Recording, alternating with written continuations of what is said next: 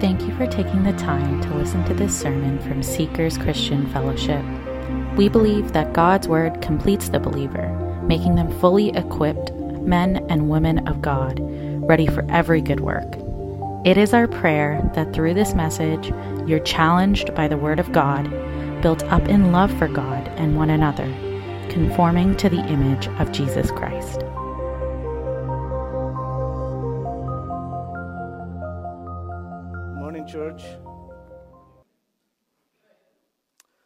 Let's have a word of prayer. Father in heaven, Lord, we, we do thank you for your preserved word. We thank you, Lord, for reading this portion of Scripture that pertain to your mandate from heaven. And I pray, Heavenly Father, and ask that you will undertake for us now as we look into your word. Open our hearts. For some hearts that are closed, we ask you to open them.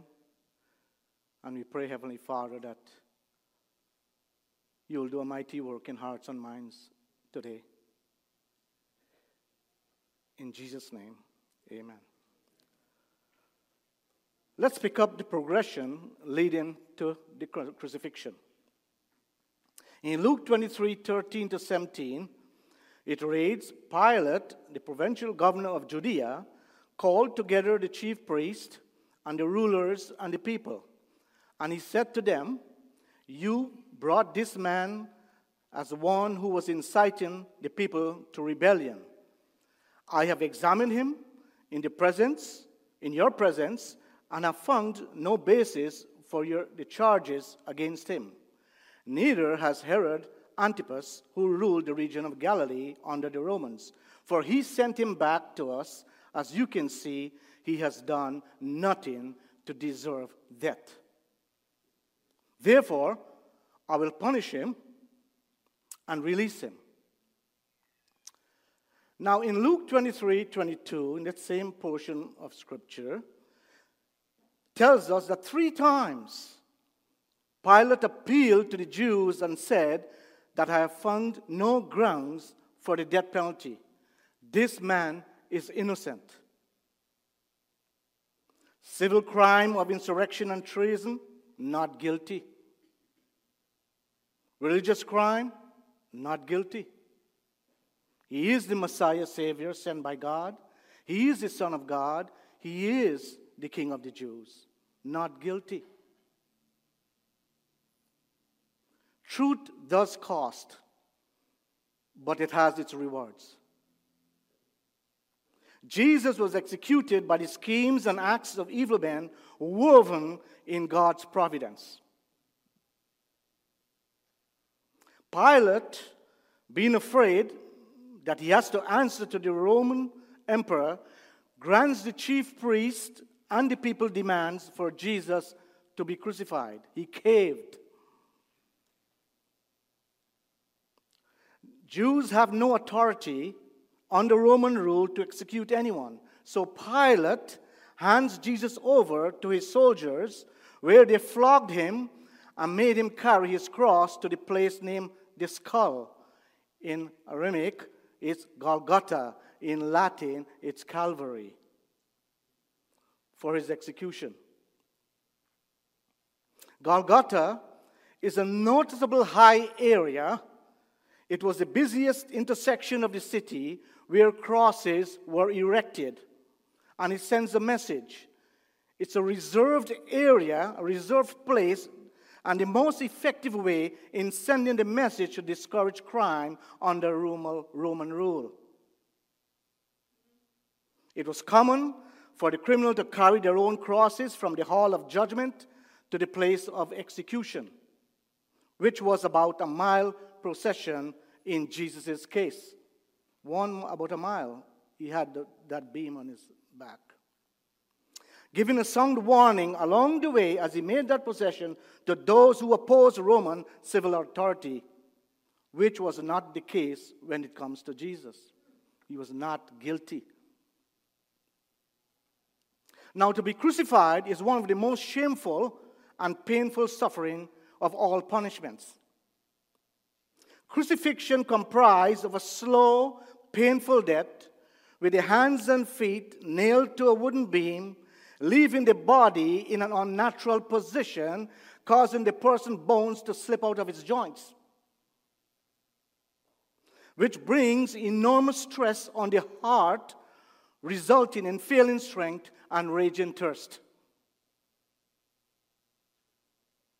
The Lord Jesus' strength evaporates, walking for a mile, fetching that wooden plank, and the severe scourging from the Roman whip with metal and bones at the very tip that ripped his flesh to the bones with every dragging whip they pulled on him.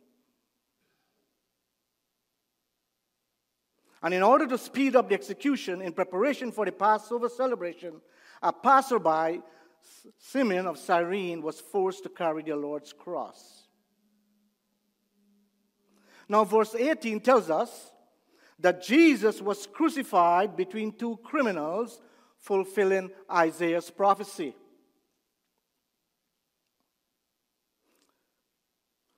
Numbering him with the transgressors, the suffering servant poured out his life unto death and was numbered with the transgressors. Jesus identified with sinners. By hanging between two thieves, one penitent sinner who shows remorse, and the other impenitent sinner who showed no regret for his sins. This brief interaction that we, we, we saw here tells us something. It gives us a portrayal of how humanity is divided when it comes to Jesus. It speaks to each person today to decide which side of the cross you wish to die. On the penitent side or the impenitent side. Because that decision will come in with a, with a consequence in life in the future. It has consequence. Now in verse 19, Pilate made a sign with a calculated inscription. He thought about this, what he did.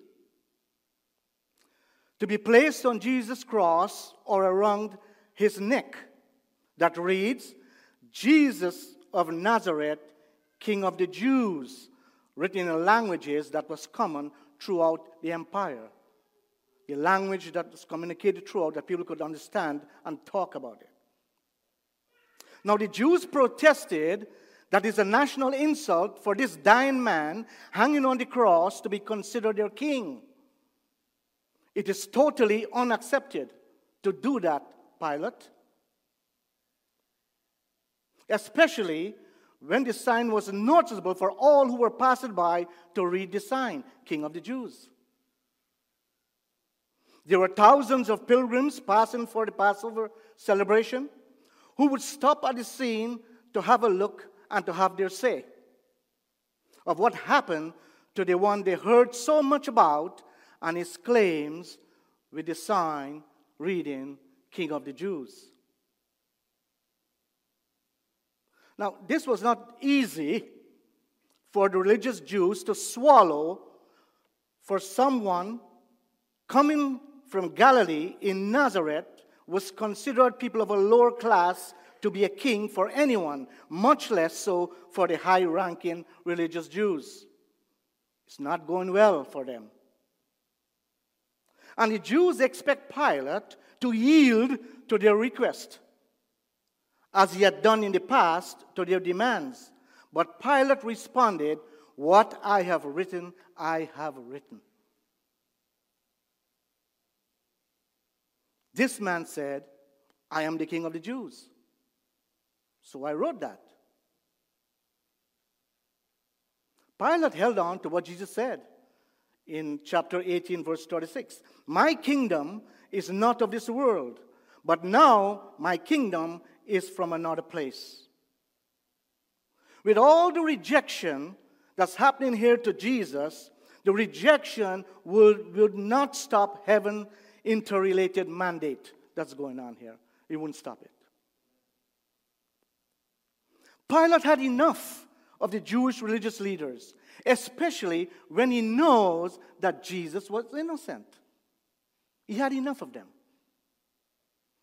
Confirmed even by a dream his wife had. Have nothing to do with this innocent man. I was troubled a lot today. I was restless today with what's going on. I had a dream, Pilate, and he sent that message to her husband. It's amazing to see God's providence throughout the progression of prophecies fulfilled as each step unfolds. In verse 23 to 24, when the soldiers had crucified Jesus, they took his garments and divided them into four parts, one part for each soldier, also his tunic. The tunic was seamless, woven in one piece from top to bottom. So they said to one another, Let us not tear it, but cast lots for it to see whose it shall be. This was to fulfill the scripture of Psalm 22:18. They divided my garments among them, and for my clothing they cast lots. This scene draws my attention to something here. It draws my attention to people today in the world dividing Jesus to make him fit who they want him to be, rather than taking him for who he is and what he claimed to be. Some shorten his claims to suit themselves how they want to see him. People find false comfort and false spiritual security in making Jesus who they want him to be. And the warning today is that don't gamble your soul by dividing him who you want him to be. The scripture is very clear who Jesus is, what he says, and what he does. You can't divide him up. You take him as a whole, or you don't take him at all. And verse 25 reads But standing by the cross of Jesus were his mother and his sister, mother sister, Mary, and the wife of Clopas, and Mary Magdalene. Now, it was here at the foot of the cross that Simeon's prophecy to Mary was finding fulfillment. In Luke 35, 235, he says, And a sword will pierce your own soul, Mary.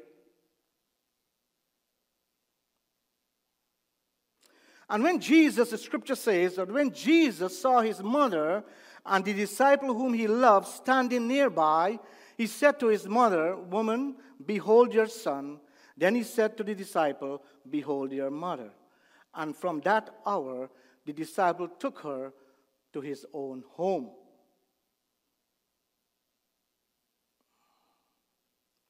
Jesus, as a son, more so as the eldest son, took care of his mother's well being. He was faithful to his responsibility as a son hanging on the cross. What an honor for John to take his Lord's place.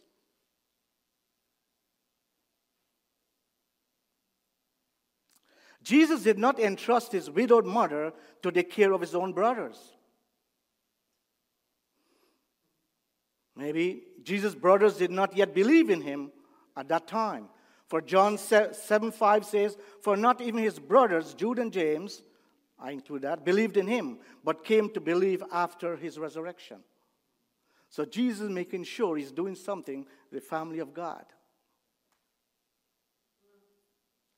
And Jesus assured his mother of his love. He gave his choicest disciple in his inner circle the one who rested on his bosom, who stayed with him at the foot of the cross to be her adopted son and to take care for her because Joseph had passed away. It's a beautiful picture here with a, with a, with a son and a mother.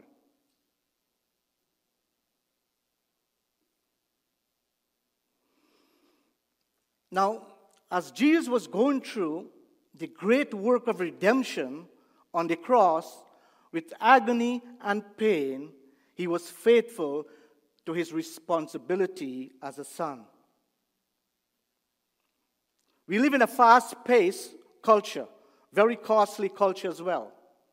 But it's a good reminder for children to consider what's best for their aging parents after all they have done for them. Not neglecting the fact that not all children gets the best of their parents either. I have seen a clip of aging parents in an orphanage saying, and the two parents were saying this I am not complaining, but why it has to be like this when their children abandon them to an orphanage.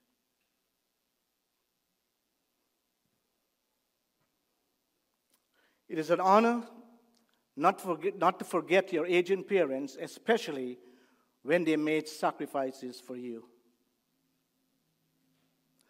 In verse 28, again, the progression of the scenes keep unfolding the prophecies.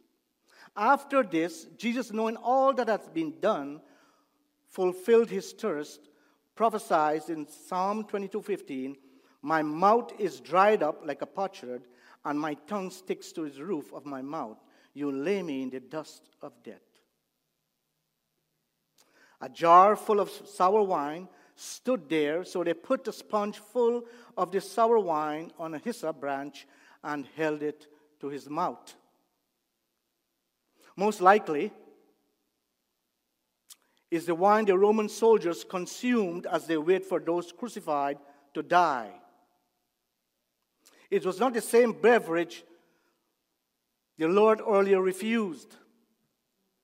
The wine he refused in Matthew 24 34 and Mark 15 23 contained gall, intending to help the deaden the pain so that the person would not struggle as much while being nailed in a suffering position on his cross.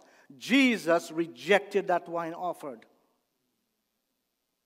The Lord Jesus, fully in control, as he obeyed his Father's will, refused wine with gall because he wanted to drink the full cup of the Father's wrath in its fullest way his senses could experience it.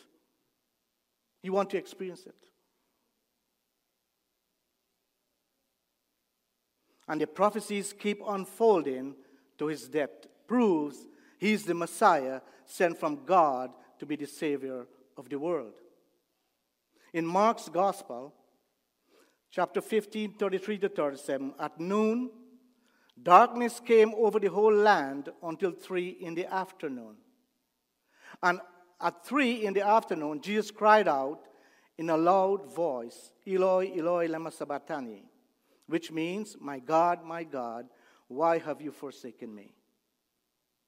When some of those standing near heard this, they said, Listen, he's calling Elijah. Someone ran, filled a sponge with wine, vinegar, put it on a staff, and offered it to Jesus to drink. Now leave him alone. Let's see if Elijah comes to take him down.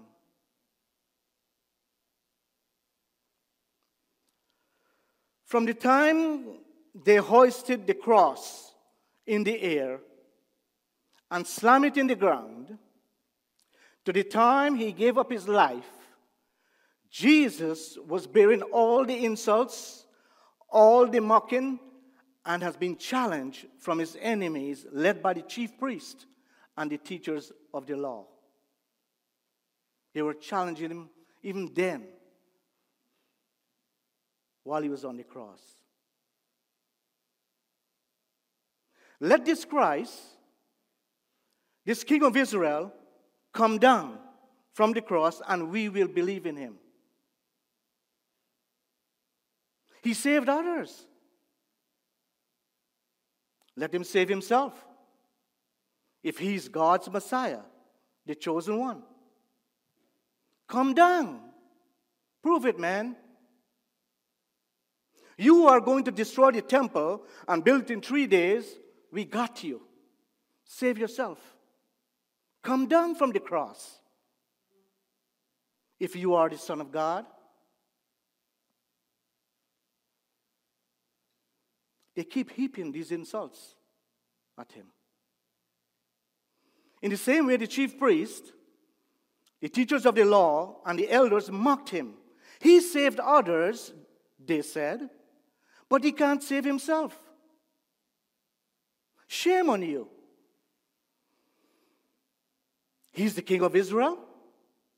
Let him come down now from the cross, and we will believe in him. He trusts in God. Let God rescue him now if he wants him, for he said, I'm the Son of God. Come on, man, do it. Prove yourself. My, my imagination tells me something. My imagination tells me that if Jesus had come down, they would have said to him, Go up back, then we'll believe.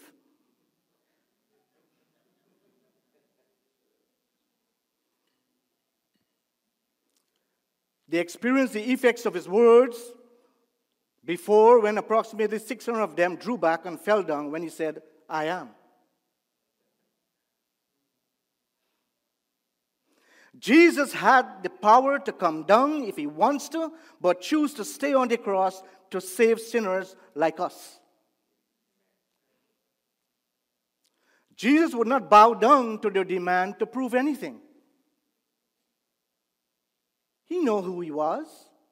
He knows where he came from, and he knows where he's going.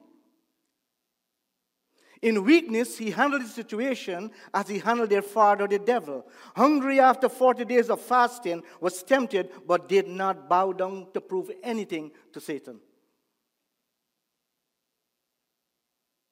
And in verse 30, as he bowed his head and gave up his spirit, fulfill what he said in John 10 18. No one takes my life from me, but I lay it down of my own accord. I have the authority to lay it down and have the authority to take it up again. This command I received from my Father. Jesus know, knows what he believes, he knows what his Father sent him on. He knows everything and allow them to make a fool of themselves with their mockery and insults and challenge.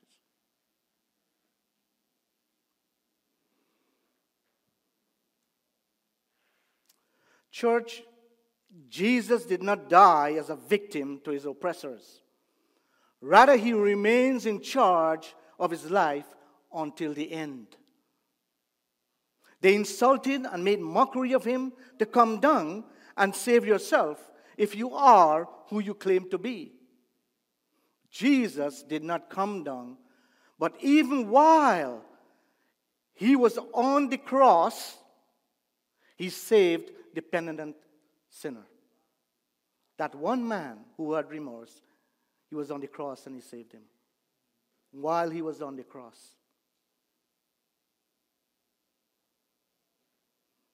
Jesus stayed on the cross and voluntarily chose to surrender his life by a conscious act of his own sovereign will. He received the drink and spoke, It is finished.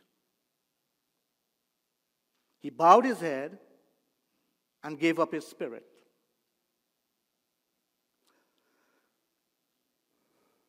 Now, prior to Jesus' death and resurrection, here where this comes into play now. Prior to Jesus' death and resurrection, a complicated system of sacrifices had been followed for the atonement of sins. Because sin separates people from God, animal blood was substituted to make atonement for the people of Israel to be forgiven and to come clean before the Holy God. But the problem is that people continue to sin. That is our innate nature. That's in our DNA. We are sinners. Therefore, frequent sacrifices were required every day for different situations to keep in line with God for all the requirements needed. Can you imagine that bloody place every day? Blood, blood, blood. from all the required offerings to stay in good favor with a holy God? That's what it took. Blood all the time. Because why? Blood is life. Jesus, having gone to the cross, became the final, ultimate sacrifice required for sin and for fellowship offering. Final. He is the ultimate Passover Lamb of God. The stone the builders rejected with their insults and their mockery and their challenges became the capstone of the Passover celebration that was in progress. And it was necessary for him to take the sour wine when his tongue was sticking to the roof of his palate with a sponge to moisten his parched mouth in order to make one great final statement so that all could hear what he had to say in the end. What is it? It is finished.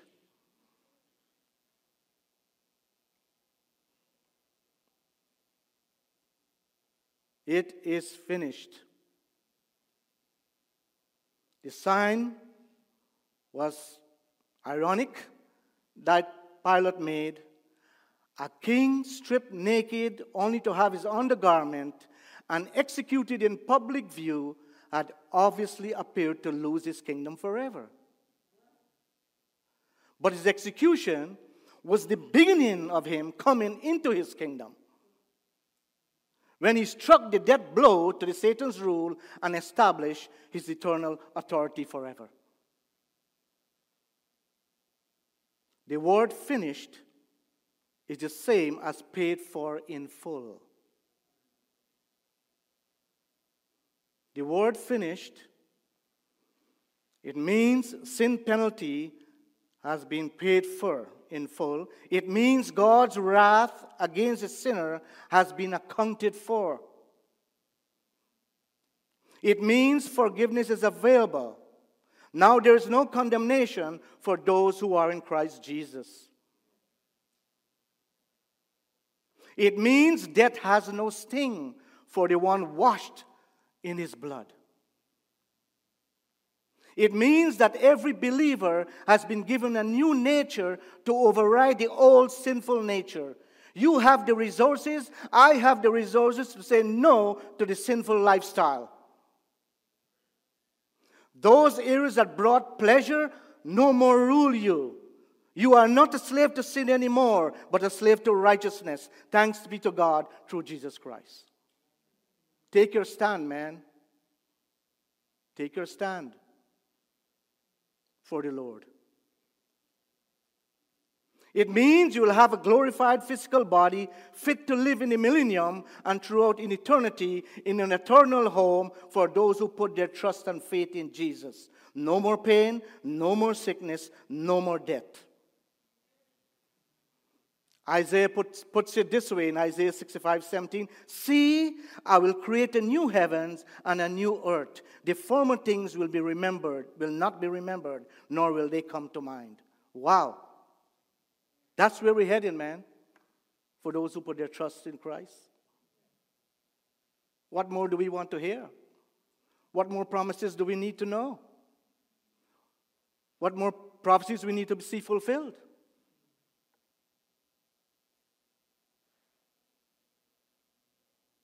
And with that comes this Jesus' death has consequence both sides of the cross. Jesus' death has consequence, consequence both sides of the cross. Eternal life for those who repent, and eternal damnation for those not forgiven.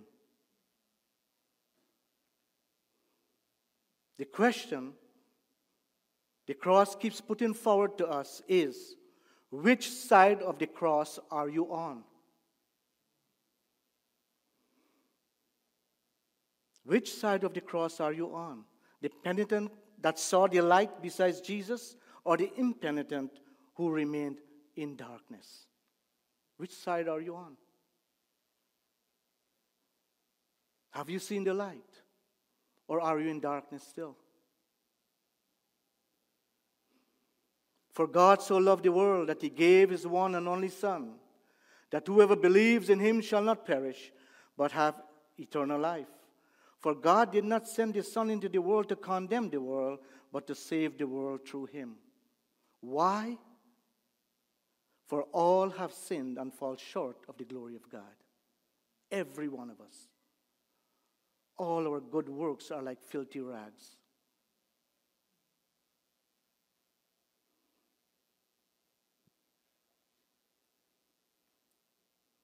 There is still room at the cross for everyone on both sides of Jesus.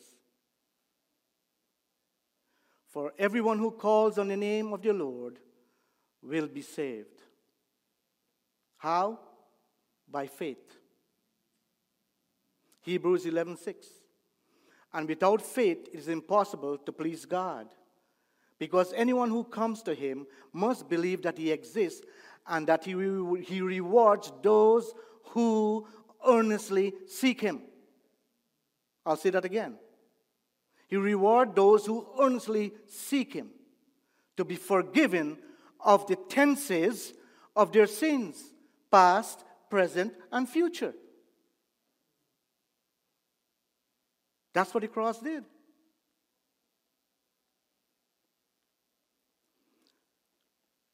People will go to hell not for rejecting Jesus. They will go to hell because they are sinners and they fall short of the glory of God.